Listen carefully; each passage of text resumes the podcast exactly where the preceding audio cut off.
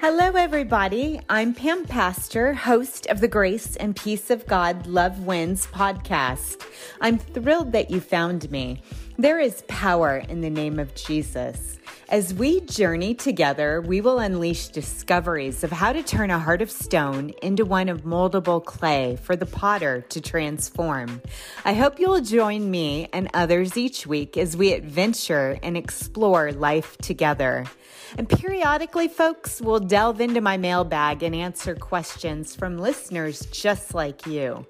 If you do have a question, make sure and email it to me at pampastorcopywriting at gmail.com. Again, that's pampastorcopywriting at gmail.com. Well, all right, friends, today we're going to look at the lives of two friends, Philip and Nathaniel. And we know that, like so many other disciples of Jesus, Philip was also a fisherman by trade. He had a questioning attitude towards life. His friend Nathaniel was also known as Bartholomew. He was said to have been honest and a straightforward man. And you know, everyone needs a friend like Philip in their lives. He would be the one to tell his friend Nathaniel of Jesus. He also had wondered just how Jesus was going to feed the 5,000 plus men, women, and children that we've discussed on previous podcasts. And he asked Jesus to show God the Father to his followers. So previously, we had mentioned that when we looked at Andrew, that Philip had been very instrumental in sharing Jesus with the Greeks and the Greeks' desi- desire to see Jesus. And Nathanael initially rejected Jesus because Jesus was from Nazareth, but acknowledged him as the Son of God and King of Israel when they met. And in Matthew chapter 10, verse 1, we learn that Jesus sent out 12 disciples whom he gave authority to cast out evil spirits and to heal every kind of disease and illness. And on previous episodes of this podcast, we explored how Simon Peter, Andrew, James, John, and Thomas how they all were interrelated, and now Jesus would find Philip and invite him to be his disciple as well. So Jesus decided to go to Galilee, and the first disciples followed him. Philip was from Bethsaida, which was Andrew and Peter's hometown, too. Philip then went off to look for his friend Nathanael and told him, We have found the very person Moses and the prophets wrote about. His name is Jesus, the son of Joseph from Nazareth. Nazareth, exclaimed Nathanael. Can anything good come from there? Just come and see for yourself, Philip said. Nazareth was despised because a Roman army garrison was located there. And Nathanael was from Cana, which was about four miles away from Nazareth. And the people of Nazareth had a very aloof attitude or a poor reputation for morals and for religion. And it's believed this is why Nathanael had such a harsh comment towards Nazareth when Philip had brought it up. But wonder, what a wonderful friend Nathaniel had in Philip. Philip had encouraged him to not allow his eyes, as we see lust of the eyes as quoted in First John, to deceive him.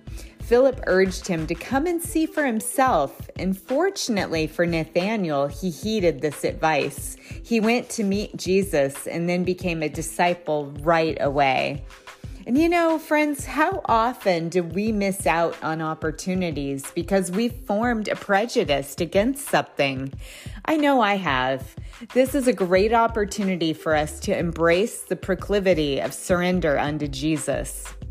When we consciously stereotype and label our world unknowingly, we're placing a limiting box around ourselves. We must remain open and avoid doing this in regards to Jesus. Listening to others' perceptions of him is doing us a grave disservice. He wants an intimate relationship with each of his children, and this translates into a personal and unique journey. This is why no one person shares in the same story as each of us. This is what makes life exciting. And as Nathanael and Philip were approaching Jesus, he said in 2 John chapter 1 verse 47, "Here comes an honest man, a true son of Israel." Nathanael asked Jesus, "How do you know about me?" Of course Jesus knows about all of us. He knows what we're really like. He knows our hearts. He's our creator. And like Nathaniel, honest people are comfortable knowing Jesus knows us through and through. But a dishonest person will feel very uncomfortable. With Jesus, there's no pretenses. We can't be anything other than that which we are. We don't want to miss out on the power or the love of Jesus in our lives. So Jesus told Nathanael he had seen him sitting under a fig tree before Philip had found him. And at this point, clarity struck Nathanael right between the eyes. And he said, Teacher, you are the Son of God, the King of Israel. And Jesus then asked a question. He said, Do you believe all of this just because I told you I had seen you under the fig tree? You will see greater things than this he said, The truth is, you will all see heaven open and the angels of God going up and down upon the Son of Man.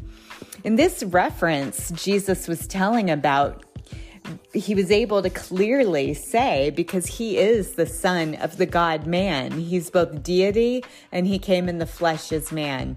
So here he's referencing Abraham's grandson, Jacob's dream. And you'll often hear this referred to as Jacob's ladder.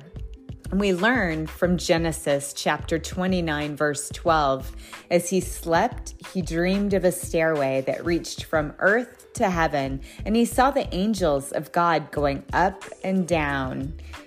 While God had blessed Abraham as the father of many nations, his offspring had the responsibility to establish an individual relationship with Jesus. Every relationship, even in this very present age, stands on its own. And God has only children, no grandchildren. It isn't enough to hear about all of the Christian stories in the family. We need to become a part of the story ourselves.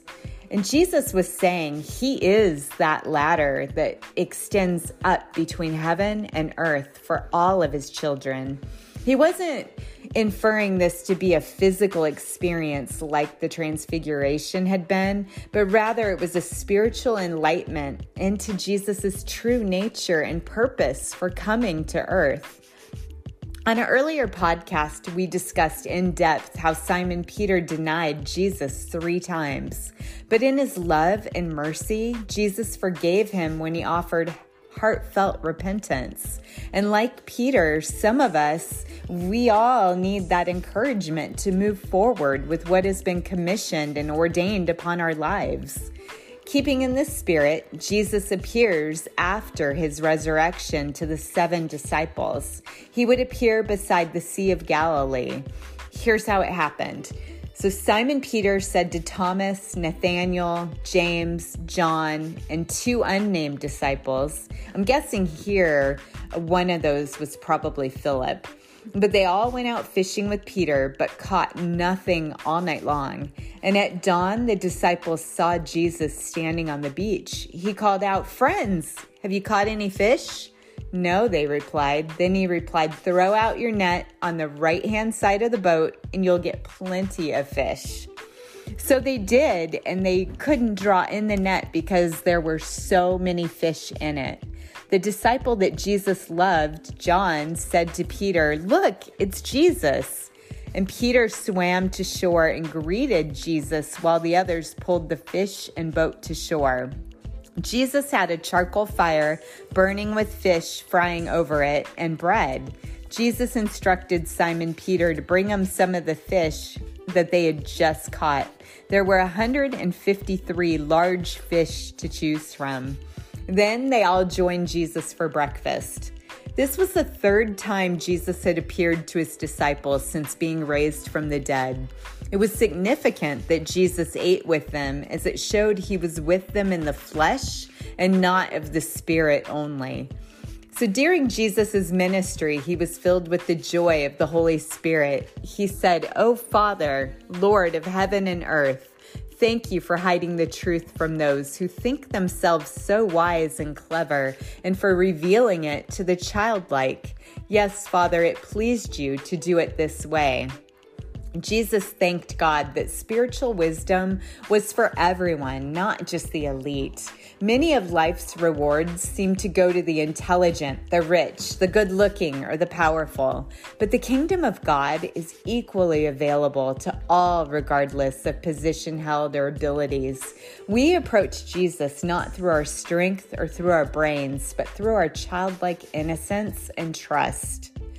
Jesus does not tolerate spiritual pride and he will always oppose it. He doesn't mind scholarly pursuits if done for the glorification of the Father. He just does not want his children to be wise in our own eyes. Personally, I am thankful for having easy access to the Father through his Son Jesus. This is a grace gift for all who believe as citizens of the kingdom of heaven.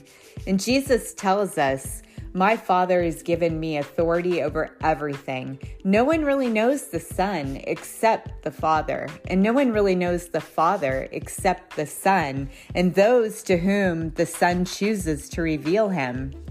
Jesus' earthly mission was to reveal God the Father to the people. His teachings would bring down difficult lessons and ideas to earth, but those with ears to hear and eyes to see would understand. In the flesh, he was able to communicate through example God's love and also through stories and his varied teachings. When we examine Jesus' actions, attitudes, and principles, we understand God more clearly. Jesus told the disciples how privileged they were to see what they had seen. Many prophets and kings desired and longed to see and hear what the disciples had, but they could not. Hebrews even makes references to the angels desiring to look into the things of God. And can you imagine being one of Jesus's 12 disciples? What a fantastic opportunity to be an eyewitness to what Jesus had done upon the earth. This must have been incredible, traveling side by side with God's Son Jesus. Yet for many months, these 12 disciples would take Jesus for granted. They thought he would be here with them forever in the flesh as their teacher.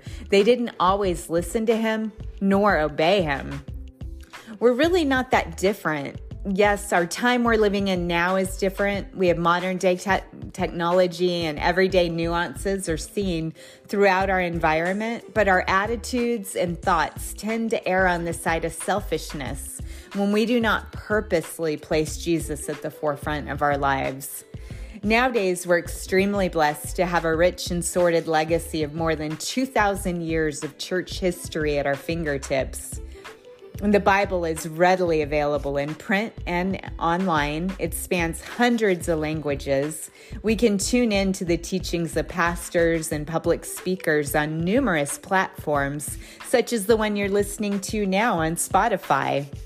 Oftentimes, like the 12 disciples, we too take all of this access to Jesus for granted. At times, we allow ourselves to become overwhelmed with all the available free choices instead of realizing the depth of blessings that we stand upon.